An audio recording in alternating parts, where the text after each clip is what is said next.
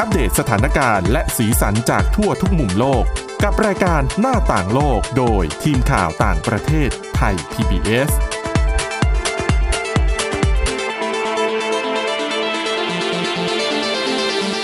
สวัสดีค่ะ ต้อนรับคุณผู้ฟังเข้าสู่รายการหน้าต่างโลกนะคะ อัปเดตสถานการณ์แล้วก็สีสันจากทั่วทุกมุมโลกกับทีมข่าวต่างประเทศไทย PBS ค่ะ วันนี้กับคุณวินิษฐาจิตกรี แล้วก็ดิฉันทิพย์ตะวันธีรนัยพงค์ค่ะ สวัสดีค่ะ สวัสดีค่ะวันนี้นะคะ บ้านเราเนี่ยพูดได้ว่าเรื่องของฟ้าเรื่องของฝนเนี่ยตกกระหน่ำกันมา โอ้โห หลายวันแล้ว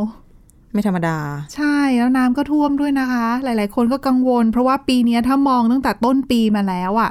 ทั่วโลกนะ เรื่องของภัยพิบัติทางธรรมชาติ อืม ดิฉันคือดิฉันคนนึงล่ะ รู้สึกว่าปีเนี้ยมันรุนแรงกว่าปีก่อน ไม่ใช่แค่บ้านเราก็เป็นกันทั้งโลก ๆใช่คืออะไรไม่รู้อะเยอะมากไม่ว่าจะเป็นคือแถบบ้านเราก็ฝนใช่ไหมะ ไม่ใช่แค่บ้า ยุ น โรป เราด้วยแหละ แบบ อ่ะ ทะเลจีนใต้ทะเล แบบ อ่ะใช่ เอเชียตะวันออกอะไรมาหมด อ่าเอเชียใต้ ปากีสถาน อ๋อนั้น น้ำ ที่แรกเลย โอ้โห เปิด น้ำ ฉากเลย ท่วมแบบน่ากลัวมากนะคะ ดูภาพแล้วแบบ และผลกระทบก็ระยะยาวนะคะ อ่ะ เป็น ใช่ เดือนเดือน ใช่ ก็มีผลกระทบอย่างอื่นต่อ ตอ ไป นนี้ เรื่ ก็ อย มีเรื่องของโลกที่มากับน้ำ ๆ ก็เหมือนที่เตือนกันไว้เลยแหละ ใช่ โรคภัยไข้เจ็บต่างๆ ปัญหาเศรษฐกิจระยะยาวผลผลิตทางการเกษตรโอ้ น้ำก็เยอะ เพราะ อืม ลานินยาปีที่สามแล้วนะ อ๋อใช่ อ่า น้ำเยอะ แล้งก็มา ยุโรป จีน แล้งแบบน่ากลัวมากสหรัฐเองก็แล้งนะคะ จีนนี่แรงจนกระทบเศรษฐกิจเลยนะ อืม อืม นะ เรื่องของร้อนของแล้ง ภัยพิบัติอากาศสุดขั้วมีมากมาย ซึ่งหลาย ๆ คนเนี่ยแน่นอนชี้นิ้วไปที่เรื่องของการเปลี่ยนแปลงสภาพภูมิอากาศ หรือว่าโลกร้อนนั่นเอง ใช่หลาย ๆ คนก็คือไม่ต้องเดาก็รู้อะเรื่องของโลกร้อนเนี่ยส่งผลกระทบไปหมดนะคะ วันนี้เลยมีอีกหนึ่งสถานการณ์ที่จะมาพูดให้ฟังเป็นเรื่องที่เกี่ยวข้องกับโลกร้อนเหมือนกัน แล้วก็เกี่ยวข้องกับพายุด้วย เพราะก่อนหน้านี้น่าจะได้ยินว่าบ้านเราก็มีพายุไต้ฝุ่นโนรูเนาะแล้วก็ทางฝั่งของสหรัฐ ค่ะ ก็จะมี เฮอริเคนเอียน เฮอริเคนเอียนแล้วตอนนี้ก็มีเฮอริเคนอีกลูกนึง โอ นะ อารีนแต่ว่าเบาไปละ อ่า เออเหมือนน่าจะเป็นพายุโซนร้อน แต่เอียนเนี่ยก็สร้างความเสียหายเป็นวงกว้างอยู่พอสมควรแล้วขึ้นฝั่งสหรัฐก็สองรอบนะ ค่ะ เออทุกคนก็เลยมาดูกันซิว่าความความแตกต่างความพิเศษที่ไม่ใช่ในแง่ดีนะ ของพายุเฮอริเคนเอียน แล้วก็พายุไต้ฝุ่น โนรูเนี่ยมันพิเศษตรงไหน ค่ะ เขาบอกว่าที่ต้องดูคือทั้งสองลูกนี้เนี่ย เป็นพายุที่เกิดสถานการณ์ที่เรียกว่า rapid intensification คือการ คือ ที่ แปลตรงตัวเลยอะคือพายุทวีความรุนแรง อย่างรวด ขึ้น เร็ว อย่างรวดเร็วใช่ คือรวดเร็วขนาดไหนที่จะเข้าเกณฑ์เนี้ย เขาบอกว่าจะต้องเป็นพายุที่มีอุณหภูมิไม่ มีความเร็วลม พายุจะมีอุณหภูมิได้ ไง พายุมีความเร็วลมเพิ่มขึ้นนะคะ อย่างน้อย 56 กิโลเมตรต่อชั่วโมง อืม ภายใน 24 ชั่วโมง ค่ะ อย่างของพายุไต้ฝุ่นโนรูเนี่ยเขาบอกว่าเพิ่มขึ้น9เอ่อเพิ่มขึ้นนะ ในเวลา 6 ชั่วโมง อืม เออเพิ่มขึ้นเกิน 56 กิโลเมตรต่อชั่วโมงเนี่ยสำหรับความเร็วลม ค่ะ ภายใน 6 ชั่วโมง ก็เลยถือว่าเข้าเกณฑ์ของ rapid Intensi- intensification ค่ะ เช่นเดียวกับเอียน เอียนก็ขึ้นเร็วเหมือนกันในเวลาไม่ถึง 3 ชั่วโมงเนี่ย เปลี่ยนจากระเฮอริเคนระดับ 3 เป็นระดับ 4 นะคะ อืมแล้วเกือบจะแตะระดับห้านะ ตอนที่พัดขึ้นฝั่งฟลอริดา ใช่ คือเขาบอกว่าตอนที่พัดขึ้นฟลอริดาเนี่ยคือ 240 กิโลเมตรต่อชั่วโมง ซึ่ง 240 กิโลเมตรต่อชั่วโมงเนี่ย ถ้าเป็นระดับ 5 เนี่ย จะอยู่ที่ 252 กิโลเมตรต่อชั่วโมงขึ้นไป อืม ก็ต่างกว่ากัน 12 กิโลเมตรต่อชั่วโมง ค่ะ ก็นิดหน่อย นั่นแหละนะคะ เขาบอกว่าเนี่ยอะพายุเข้าเกณฑ์มากขึ้นแบบเนี้ยอะไรถึงจะไปดูคือเกณฑ์ที่ดูนอกจากความเร็วลมที่เปลี่ยนอย่างรวดเร็วแล้วเนี่ยเขาบอกว่าต้องไปดูปัจจัยที่ทำให้เกิดสถานการณ์แบบนี้ขึ้นด้วยอะนะคะ หลักๆเนี่ยก็คือเรื่องของกระแสลมที่อยู่โดยรอบของพายุ เขาบอกว่ากระแสลมที่อยู่โดยรอบเนี่ยจะต้องค่อนข้างแบบนิ่งอะ อืม ไม่ได้รุนแรง เพราะว่า ค่ะ ถ้าลมรอบพายุแรงเนี่ย ก็จะทำให้พายุ เหมือนแตกตัว อืม เหมือนเขาพัดมาแล้วซัดแล้วทำให้พายุแตกอ่ะ เหมือนลมมันมาปะทะกันเอง ใช่ ดังนั้นเนี่ย มันก็จะพัฒนาความรุนแรงเนี่ย ไม่ได้เยอะได้ดีเท่ากับลมอ่อนๆ ที่เหมือนจับเหมือนกับจะเลี้ยงพายุไปเรื่อยๆอะ อืม แล้วก็อ่ะเรื่องของลมรอบพายุสองก็คือเป็นเรื่องของความชื้นในอากาศ ค่ะ ก็ต้องอยู่ในระดับสูงด้วยนะคะ ก็เป็นปัจจัยนั่นแหละในการที่จะเพิ่มความรุนแรงของพายุและที่สำคัญที่เขาบอกว่าต้องไปดูเลย แล้วมีส่วนสำคัญเลยจริง ๆ เนี่ย ก็คืออุณหภูมิของน้ำทะเล เพราะว่าถ้าอันเนี้ยเนาะที่โยงกับ เออ โลกร้อน ใช่ เพราะว่าอ่ะแน่นอนว่า โลกร้อนเนี่ย โลกเรามีมหาสมุทรเยอะเนาะ มี พื้ที่ น้ำ มหา เป็น สมุทร สามในสี่ส่วน ใช่แล้วน้ำในมหาสมุทรเนี่ยแหละ ที่ดูดซับความร้อนของโลกเอาไว้ ค่ะ รายงานก่อนหน้านี้นะคะ ที่นักวิชาการเขาไปตรวจสอบมาเนี่ยเขาบอกว่า น้ำในมหาสมุทรดูดซับความร้อนเอาไว้มากกว่า 90% อืม ที่ที่โลกเราร้อนขึ้นอะดังนั้นเนี่ยอุณหภูมิมันก็จะอุ่นขึ้นเรื่อยๆสำหรับกระแสน้ำในมหาสมุทรพอน้ำอุ่นเนี่ยแน่นอนก็เป็นปัจจัยเสริมที่ทำให้พายุทวีความรุนแรงมากขึ้นได้เมื่อลอยอยู่เหนือมหาสมุทร แล้วเคสเนี้ยก็เป็นเคสเดียวกับที่พายุไต้ฝุ่นโนรูเจอ แล้วก็เฮอริเคนเอียนเจอด้วยเช่นเดียวกัน ค่ะ เพราะว่าอ่านโนรูเนี่ยเขาบอกว่าแจ้งเตือนวันอาทิตย์ ว่าจะเป็นพายุแค่ความเร็วลมแค่ 100 กิโลเมตรต่อชั่วโมงเอง แต่อยู่ๆผ่านมาวันเดียว เพิ่มขึ้นไป 195 กิโลเมตรต่อชั่วโมง อืมกลายเป็นซูเปอร์ไต้ฝุ่น ใช่ แล้วมันกลายเป็นว่าการเตรียมการทุกอย่างอะ่ะ มันมันฉุกละหุกไปหมดอะ่ะ คือเดิมคุณอาจจะแค่อาจเดี๋ยวหนึ่งร้อยกิโลเมตรต่อชั่วโมง ฟิลิปปินส์ก็เจอพายุเยอะนะ เจอจนชิน เออ อยู่ในบ้านก็ได้ แค่เก็บข้าวเก็บของเตรียมพร้อมแค่เล็กน้อย แต่ถ้าจากหนึ่งร้อยเป็นร้อยเก้าสิบห้าเป็นซูเปอร์ไต้ฝุ่นเนี่ยเตรียมคนละเรื่องนะ คือบางทีคุณอยู่บ้านไม่ได้นะ คุณต้องไป ค่ะ อยู่ที่อื่นแล้วอ่ะ ใช่ แล้วพอแจ้งเตือนแจ้งเปลี่ยนฉุกละหุกแบบเนี้ย ประชาชนไม่ใช่ทุกคนจะเข้าถึงข้อมูลได้ ค่ะ ก็มีความเสี่ยงอีกนะคะ ที่จะทำอันตรายสำหรับไต้ฝุ่นโนรู พายุเอียนเฮอริเคนเอียน ตอนออกจากคิวบา ผ่านเข้ามา รัฐฟลอริดาเอง ตอนลอยตัวอยู่เหนืออ่าวเม็กซิโกก็ทวีความรุนแรงขึ้นเหมือนกัน ค่ะ อืมก็ถือว่าเป็นสถานการณ์ที่เขาบอกว่า การที่มีสถานการณ์ rapid intensification แบบเนี้ยแล้วก็โลกร้อนเนี่ยไปทำให้สถานการณ์นี้มันเกิดขึ้นบ่อยมากขึ้นเรื่อยๆ เนี่ย มันทำให้นักอุตุนิยมวิทยาคาดการณ์พายุไม่ได้ อืม คาดการณ์ความรุนแรงไม่ได้ คาดการณ์ไม่ได้ก็ทำให้การเตือนภัยมีปัญหา อ่าถ้าอย่างแต่ก่อนอะเวลาพยากรณ์ออกมาบอกมันอะไรมันก็จะค่อนข้างจะเตรียมการได้ทัน อ้าวใช่ แม่นยำกว่า แต่ ใน เดี๋ยว ปัจจุบัน แต่เดี๋ยวนี้การคาดการณ์ก็ลำบาก แต่นักวิเคราะห์ผู้เชี่ยวชาญบางคนเขาบอกนะคะว่า คือเจ้าหน้าที่อ่ะที่ทำเรื่องของการคาดการณ์พายุการเตรียมการรับมือพายุต่างๆ เนี่ยเขาเรียนรู้วางแผนจากประสบการณ์ ดังนั้นไอ้ความที่ไม่มีแบบแผนนะคาดเดายากอ่ะมันเกิดบ่อยขึ้นอ่ะ จะเป็นไปได้ไหมที่จะเกิดขึ้นบ่อย จนกลายเป็นมีแบบแผน อ๋อ แล้วก็จะเป็นสิ่งที่ผู้เชี่ยวชาญสามารถเรียนรู้จากมันได้อะ เป็นแบบแผนแบบใหม่ ใช่ อืม แล้วก็เรียนรู้จากสิ่งใหม่ ๆ เหล่านั้น แล้วก็ปรับตัวแล้วก็อยู่กับพายุแบบนี้ได้ อันนี้คือเป็นความเห็นแบบโพสิทีฟเลยนะ แบบบวกสุดๆ แต่ดิฉันเชื่อว่าเขาน่าจะทำได้นะ เชื่อว่าน่าจะยังน่าจะมีคนที่กำลังศึกษาแบบแพทเทิร์นหรือรูปแบบ อ่า ของพายุที่เปลี่ยนแปลงไปอยู่ แต่ มี ประเด็น แอ คือถ้าเรายังปล่อยให้โลกร้อนรุนแรงมากขึ้น มัน พา จะ ยุ เปลี่ยนไป เขาก็จะ อีก เปลี่ยนไปเรื่อย ๆ จนเราอาจเราอาจจะไม่สามารถพัฒนาได้จนทันเขาอะหรือไม่ความเสียหายมันต้องเกิดแล้วเราถึงจะไปเรียนรู้อะ จริง ๆ มันก็ไอเรื่องความเสียหายเกิดดิฉันว่ามันไม่ทันละ อืม อืม เพราะสำหรับบางพื้นที่มันเกินรับมือแล้วล่ะ แล้วบางคนเขาบอกอุปกรณ์ที่มีอยู่ตอนนี้บางทีก็อาจจะ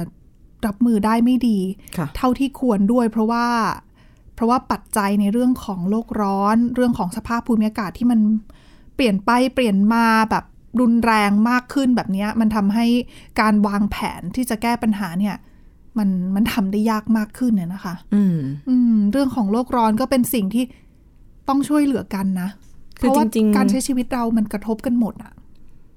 มันก็ ไม่ใช่แค่เรื่องพายุรุนแรงอย่างเดียวนะ อืม หลายๆอย่างที่เคยคาดการณ์กันไว้ถ้ายังพอจำกันได้ อย่างเช่นแบบทานน้ำแข็งตรงนู้นตรงนี้ละลาย น้ำแข็งขั้วโลกละลาย จากที่เคยคาดไว้ว่าจะละลายอีกสักประมาณเจ็ดแปดสิบปีข้างหน้าก็ละลายมันวันเนี้ย อืม อืม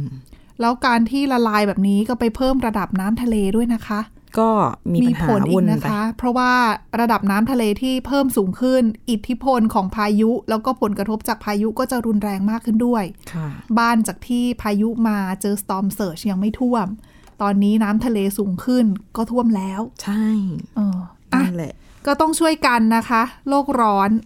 เริ่มกันคนละเล็กคนละน้อยก็ได้แหละ วิธีการมีมากมายนะคะ เริ่มได้จากตัวเรา อืม เรื่องต่อไปไหนๆก็พูดถึงเรื่องลมพายุแรง คุณวินิษฐามีโรคพิเศษมานำเสนอ ไม่น่าเชื่อว่าจะมีโรคนี้จริงๆนะ เราจะเปลี่ยนเรื่องเครียดให้กลายเป็นเรื่องที่น่ารู้ได้ แล้วก็อาจจะน่าสนใจสำหรับหลายๆคน ค่ะ ดิฉันก็เพิ่งเคยได้ยิน โร โร ค คอะไร นี้ที่คุณบอกว่าลมแรงใช่ไหมปกติ เออ เวลาเราลมแรงโอ้ยผมยุ่ง มัดผมสิ กระเซอะกระเซิงเลยนะ ค่ะ ผู้หญิงปล่อยผมเนี่ย มันมีโรคนี้ภาษาอังกฤษเรียกว่า UHS ย่อมาจาก uncombable hair syndrome โคมที่แปลว่าหวีอะ ค่ะ ตามหลักภาษาเลยอันคมบับเบิลก็คือหวีไม่ได้ มันก็เลยแปลว่า โรคที่คนที่เป็นน่ะ จะมีเส้นผมชี้ฟูผิดปกติ จนหวีจัดทรงไม่ได้ ลำบากมากเลยนะ คือคุณสระผมแล้วใช้ครีมนวดจะช่วยไหม ไม่อืมอาจจะยากมันเป็นโรคเป็นภาวะนะคะ ค่ะ มีคนเรียกว่าเป็นโรคผมชี้หวีไม่ลง อืม อืม ต้องรีบตรวจสอบเลยนะว่าการที่เรามีผมชี้เนี่ย เป็นเพราะว่า เราเป็นโรคนี้หรือเปล่า สำหรับดิฉันอาจจะเป็นทำสีผมจนผมชี้นะคะ ค่ะ ผมแห้ง เรื่องนี้นักวิทยาศาสตร์ในเยอรมนี ต้องบอกว่าตรวจพบสาเหตุที่ทำให้เกิดโรคนี้ ซึ่งเป็นโรคพันธุกรรมที่พบเห็นได้ไม่บ่อยนัก ไม่ใช่ผมยุ่งธรรมดา ต้องคุณผู้ฟังอาจจะถ้าสงสัยอาจจะต้องไป Google ไปเสิร์ชหาภาพดู ความฟูอ่ะ เด็กๆในรูปที่เขายกตัวอย่างมาอ่ะผมเขาเหมือนแบบมันเบามากแล้วมันชี้ ชี้ทั้งหัวเลยอ่ะ เหมือนไม่ คือมันไม่เหมือน ไม่มี ผมไม่มีน้ำหนักหรือเปล่า คล้ายๆแบบนั้น เพราะว่าผมที่เป็นแบบเนี้ยคนที่เป็นภาวะเนี้ยผมจะเป็นมักจะเป็นสีบลอนด์อ่อน หรือว่าออกสีเงินเงินๆมีลักษณะแห้ง แข็งกระด้าง เหมือนฟางอะ่ะ บางครั้งอะ่ะ ก็เปราะบางหักง่ายจนถูกเรียกว่าเป็นเส้นผมแก้วก็มี อืม ซึ่งโรคนี้นะคะ มักจะพบในเด็กอายุระหว่าง 3 เดือนถึง 12 ปี แต่ว่าพอเป็นหนุ่มเป็นสาวอะ่ะ ก็จะหายหายไปเองได้ เพราะอะไรคะ ไม่เกิดปัญหาสุขภาพใดๆขึ้น อืม เขาตั้งทฤษฎีมาไว้แบบนี้ บอกว่ามันเป็นคิดว่าความผิดปกตินี้เนี่ย น่าจะมีสาเหตุมาจากการกลายพันธุ์ของยีน แล้วก็การเปลี่ยนแปลงลำดับใน DNA ของสิ่งมีชีวิต ซึ่งอาจจะเกิดขึ้นในช่วงที่อายุเท่านั้นอ่ะเนาะปัจจุบันนักวิทยาศาสตร์บอกว่าเจอเท่าที่มีการบันทึกข้อมูลไว้ เจอคนที่มีอาการแบบเนี้ยประมาณในหลักร้อยคน แต่นักวิทยาศาสตร์เนี่ยศึกษาโรคเนี่ยมาตั้งแต่ทศวรรษที่ 1970 ละ ทีนี้มีความคืบหน้าจากงานวิจัยล่าสุดของทีมนักวิทยาศาสตร์ที่มหาวิทยาลัยบอนที่เยอรมนี เอาตัวอย่าง DNA นะคะ ของคนที่เขาสงสัยว่าน่าจะมีอาการ UHS จากทั่วโลกเนี่ย เอาตัวอย่างมา 107 คน เก็บข้อมูล 10 ปี เอาไปวิเคราะห์ ผลการศึกษาพบว่าผู้เข้าร่วมการทดลองเนี่ย ประมาณ 71%มีการกลายพันธุ์ในยีน ดิฉันไม่บอกชื่อยีนแล้วกันมันมี ค่ะ หลายชื่อมาก มีการกลายพันธุ์ในยีนตัวหนึ่ง แล้วก็เจอคนอีกประมาณ 4%มีการกลายพันธุ์ในยีนอีกตัวหนึ่ง มีอีกกลุ่มหนึ่งกลายพันธุ์อีกตัวหนึ่งอย่างเงี้ยเขาเลยเจอว่าอ่ะมันก็อาจจะเป็นลักษณะร่วมของคนกลุ่มนี้กี่เปอร์เซ็นต์กี่เปอร์เซ็นต์กี่เปอร์เซ็นต์ด้วยกัน ซึ่งยีนที่พบการกลายพันธุ์ที่ว่ามาทั้ง 3 ตัวเนี่ย มีหน้าที่ในการออกคำสั่งให้ร่างกายเราอะผลิตโปรตีนที่ใช้ในการก่อตัวของเส้นผมทำให้คนที่มียีนกลายพันธุ์เนี่ยค่ะ ผมที่เขางอกออกมา ปกติผมเราถ้าไปห้างไปตรวจสภาพผมหรือว่าเคยเห็นภาพ เหมือนในโฆษณายาสระผมที่เขาขยาย ค่ะ เส้นผมให้ดู มันจะเป็นเส้นกลมๆเป็นทรงกระบอก แต่ถ้าเกิดคุณทำสีคุณจะโดนความร้อนมันก็อาจจะแบบ แตกดูแต แต ก ก แต แต ก กลอกลอกๆ แต่มัน อ่า ก็ยังเป็นจงกระบอกใช่ไหมเหมือนเป็นแบบเชือกเส้นใหญ่ ๆ เนาะ ค่ะ แต่สำหรับคนที่เขามียีนกลายพันธุ์แบบเนี้ย ผมที่งอกออกมา จะเหมือนเป็นแฉกแฉกๆไม่ได้เป็นกระบอกซะทีเดียว มันไม่ได้ อ๋อ เรียบแล้วแข็งแรง ไม่โค้งมน นะคะ มันก็เลยหักง่าย นั่นก็เลยอาจจะ อืม ไม่มีน้ำหนักนั่นแหละ แล้วก็หวีไม่ลงนะแล้วงานวิจัยชิ้นนี้ก็ยังบอกด้วยว่า อาการเนี่ยเป็นถือเป็นลักษณะด้อยนะคะ ทางพันธุกรรมที่เราคุยกันว่า ยินเด่นยินด้อย ก็ ก เลย กันติด เกิด ปาก ยาก นั่นแหละ จะเกิด ใช่ ยากกว่า เจอน้อย อืม ซึ่งยีนด้อยก็หมายความว่าพ่อแม่ต้องเป็นพาหะของยีนกลายพันธุ์ในร่างกายเนี้ด้วยกันทั้งคู่ แต่ว่ามันอาจจะไม่ปรากฏ เพราะเป็นแค่พาหะใช่ไหมพ่อแม่ก็ปกติ ค่ะ แต่ว่าพอพาหะสองคนมาเจอกันถ่ายทอดยีนทั้งคู่นี้ ให้ลูกก็เลยออกอาการที่ลูก ซึ่งเนี่ยแหละ เหมือนจะดูไม่พิเศษอะไรเนาะแค่เจอสาเหตุว่าโรคนี้อาการนี้เกิดจากอะไรแต่ว่า ค่ะ เขาบอกว่ามันสำคัญนะ กับ อืม ครอบครัวที่มีบุตรหลานเป็นโรคนี้อ่ะจะได้เข้าใจเรื่องนี้มากขึ้น เพราะว่าบางที เราไม่เป็นเองเราอาจจะไม่รู้ว่าโอ้โห อืม แล้วความเด็กๆอ่ะไปโรงเรียนอ่ะ โดนเพื่อนล้อแน่เลย เฮอร์ไมา เน โอ อะ นี่นี่เป็นโรคนี้ไหมอ่ะ โอ้โหคุณ เออเนาะลืมคิดไปเลย เคอร์ไมนี่เกรนเจอร์นะคะ คุณผู้ คุณผู้ฟัง ถ้าเกิดใครติดตามแฮร์รี่พอตเตอร์ก็คือลักษณะของตัวละครตัวนี้ผมเธอจะฟู หวีเหมือนเหมือนฟูฟูมากหวีไม่ได้อะไรประมาณนี้นะคะอ่ะไม่แน่นะ ค่ะ น่าสนใจดีเหมือนกัน ก็ เพิ่ง ไม่ รู้ว่ามี ด โรคนี้ เลยใช่ค่ะว่าจะมีด้วยนะคะ คือถ้าใครเจอแบบผมชี้ฟูก็อย่าเพิ่งไปว่าเขานะ คือจริงๆแล้วเรื่องของผมอะบางคนคิดว่าเป็นเรื่องเล็กๆ น้อยๆ จริง ๆ ก็ไม่เล็กนะคะ ไม่เล็กแหละมันเป็นความมั่นใจเป็นทุกสิ่งทุกอย่างเลยเนาะ ใช่แล้วก็เป็นเรื่องที่กระทบกับสภาพจิตใจ ใช่ ด้วยสุขภาพจิตนะคะกระทบเยอะทีเดียว เรื่องต่อมาเป็นเรื่องของสุขภาพจิตเหมือนกัน อันนี้เป็นเรื่องใกล้บ้านเราอยู่ในอาเซียนนี่แหละ ฟิลิปปินส์นะคะ กับการถูกหวย ปกติการถูกหวยเนี่ย หรือว่าถูกลอตเตอรี่เนี่ย โอกาสเกิดก็ยากนะคะ โอ้โห แต่ที่ฟิลิปปินส์เมื่อสัปดาห์ที่แล้ว มีคนถูกรางวัลแจ็คพอตเขาเรียกว่าแกรนลอตโต้ อืม แจ็คพอตของแกรนลอตโต้เนี่ย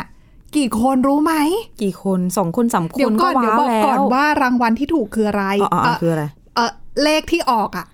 คือรางวัลของแกรนลอตโต้เนี่ยเขาบอกว่าเป็นเป็นหวยรัฐบาลเอางี้ง่ายๆ เรียกง่ายๆ สลากกินแบ่งรัฐบาลนะคะ วิธีการเล่นของเขาเนี่ยคือจะให้คนที่จะเล่นเนี่ย เลือกเลขมา 6 เลขจาก 1 ถึง 55 คือไม่เหมือนบ้านเราไป อ่า เขียนเลขได้เอง ถูกต้องแล้วเขามีเลขให้คือ 1 ถึง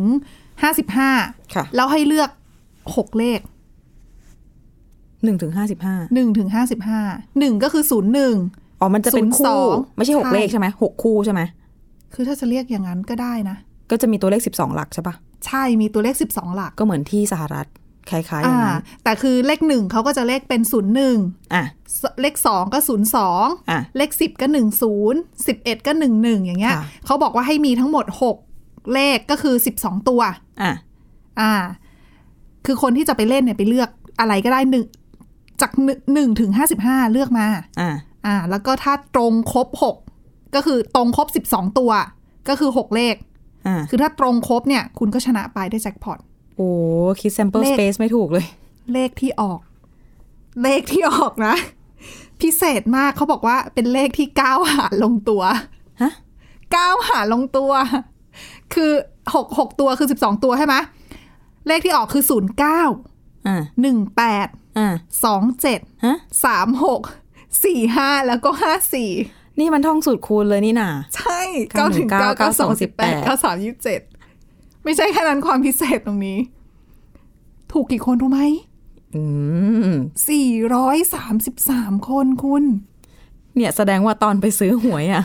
ยืนท้องสูตรคูณอยู่ ไม่น่าเชื่อ แล้วคือคือ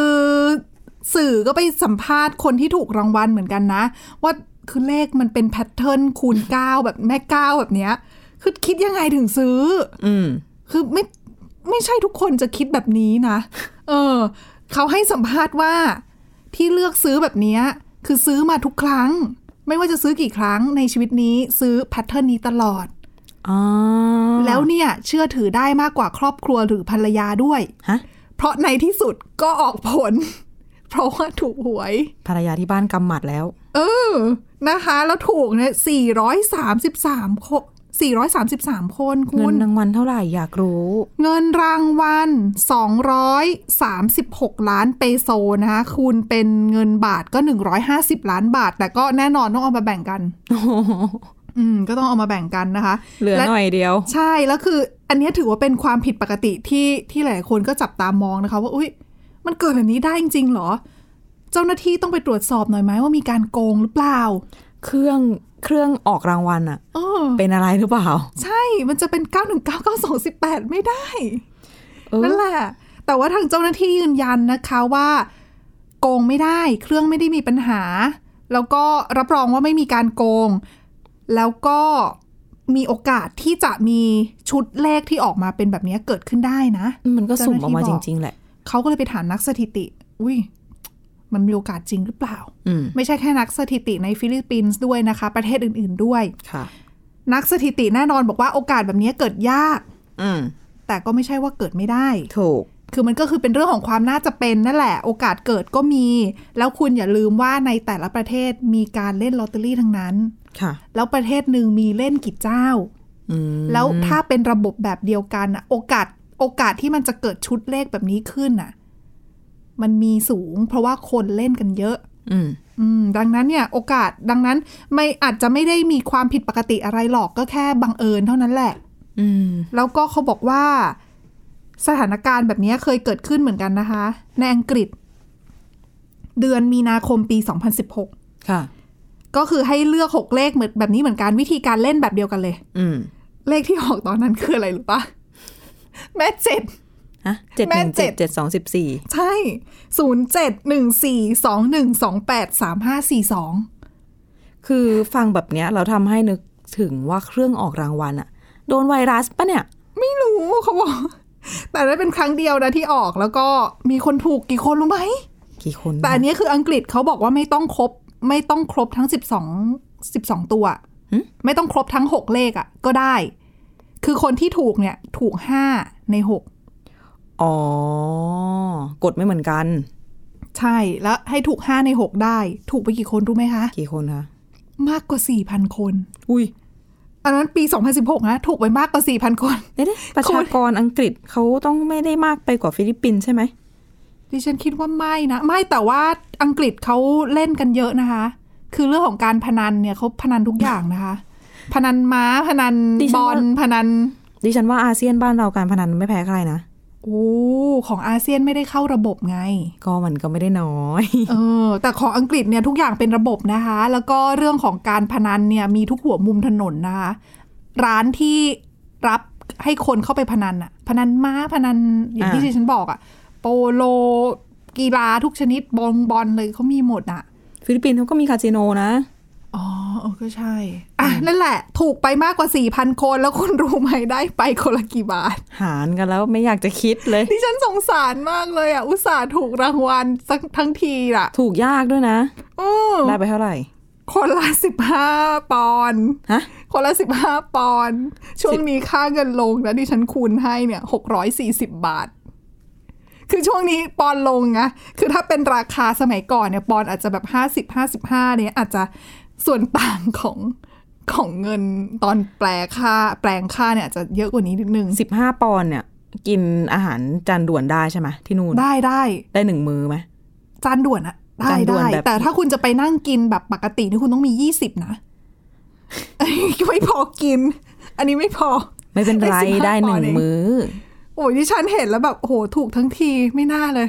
เซ็งน่าดูอะ คือใช้ดวงไปหมดแล้วไงเพื่อถูก รางวัลเนี้ย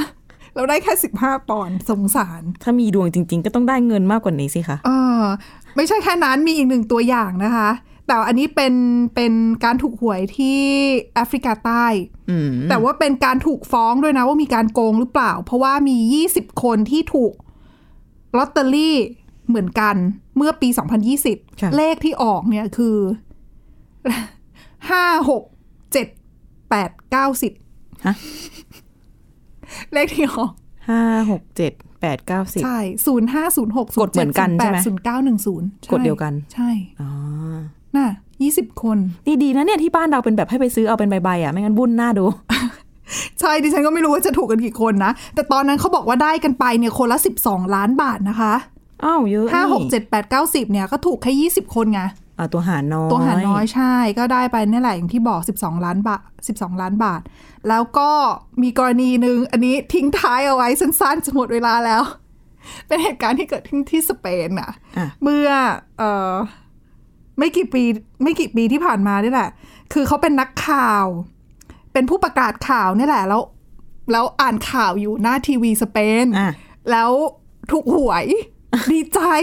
ประกาศผ่านหน้าจอเลยออนแอร์อยู่นะ อ่ะ ประกาศว่าพรุ่งนี้ฉันจะไม่มาทำงานแล้ว หึ เพราะฉันถูกหวย โอ้ ประกาศออกสื่อเลยคุณ เพราะเธอนึกว่าเธอเนี่ย ชนะรางวัลแจ็คพอต 4 ล้านยูโร หรือว่าคิดเป็นเงินบาทเนี่ย 149 ล้านบาท คุณพูดมาแล้วอ่ะว่าเธอนึกแสดงว่าเธอไม่ถูกเหรอ อันนี้ชื่อลอตเตอรี่คริสต์มาสลอตเตอรี่ อ่ะ เธอคิดว่าถูก แต่ว่าก่อนเราไปตรวจสอบจริงๆ เธอถูกแค่ห้าพันยูโรเอง อ๋อเธอก็ถูกแหละ เธอก็ถูกห้าพันยูโรเนี่ยประมาณแสนหนึ่งแสนแปดหมื่นบาท แต่ประกาศลาออกออนแอร์ไปแล้ว ดิฉันไม่แน่ใจว่า จะกลับตัวได้หรือเปล่า สงสัยต้องไปอ่ะไปสืบชื่อเนาะเดี๋ยวเดี๋ยวไป Google ดู สงสารเลยอ่ะ ไม่รู้ว่าตอนนี้ยังทำงานอยู่ช่องเดิมหรือเปล่านะคะ โด่งดังเลยนะเรื่องเนี้ยอาจจะเป็นวิธีการแบบเรียกเรตติ้งก็ เพราะว่า ไ ดิฉันก็แอบได้ยินคนที่ทำงานที่ช่องเราบางคนพูดทีเล่นทีจริงเหมือนกันนะ ถูกหวยเนี่ยไม่ทำงานแล้วนะ แต่ก็ต้องทำต่อไปนะคะ เพราะไม่ถูกสักที อ่ะนั่นสิ เรื่องของหวยก็เป็นเรื่องของดวงนะคะ และความน่าจะเป็นยังไงก็เล่นเพื่อความสนุกก็ได้แหละ แต่ว่าอย่าหมกมุ่นมากเกินไป อ่ะ อ่ะอย่างเหมาะสมดีที่สุดนะคะ และนี่คือทั้งหมดของรายการหน้าต่างโลกในวันนี้ค่ะ คุณผู้ฟังสามารถมาฟังรายการได้ที่ www.thaipbspodcast.com หรือว่าฟังผ่านพอดแคสต์ได้ทุกช่องทางค้นหาคำว่าหน้าต่างโลกนะคะ วันนี้พวกเราแล้วก็ทีมงานลาไปก่อนสวัสดีค่ะ สวัสดีค่ะ Thai PBS podcast. View the world via the voice.